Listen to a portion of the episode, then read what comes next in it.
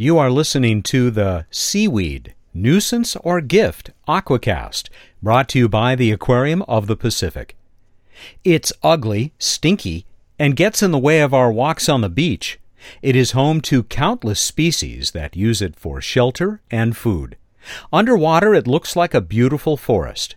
It is kelp, a type of brown algae that is the very foundation of our marine ecosystem.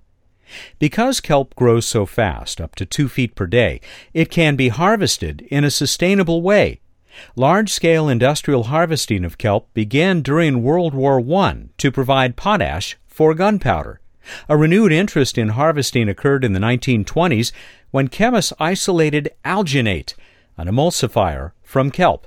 In the 1980s, kelp contributed $140 million to California's economy, and in the 1990s provided 100,000 to 170,000 wet tons of harvest.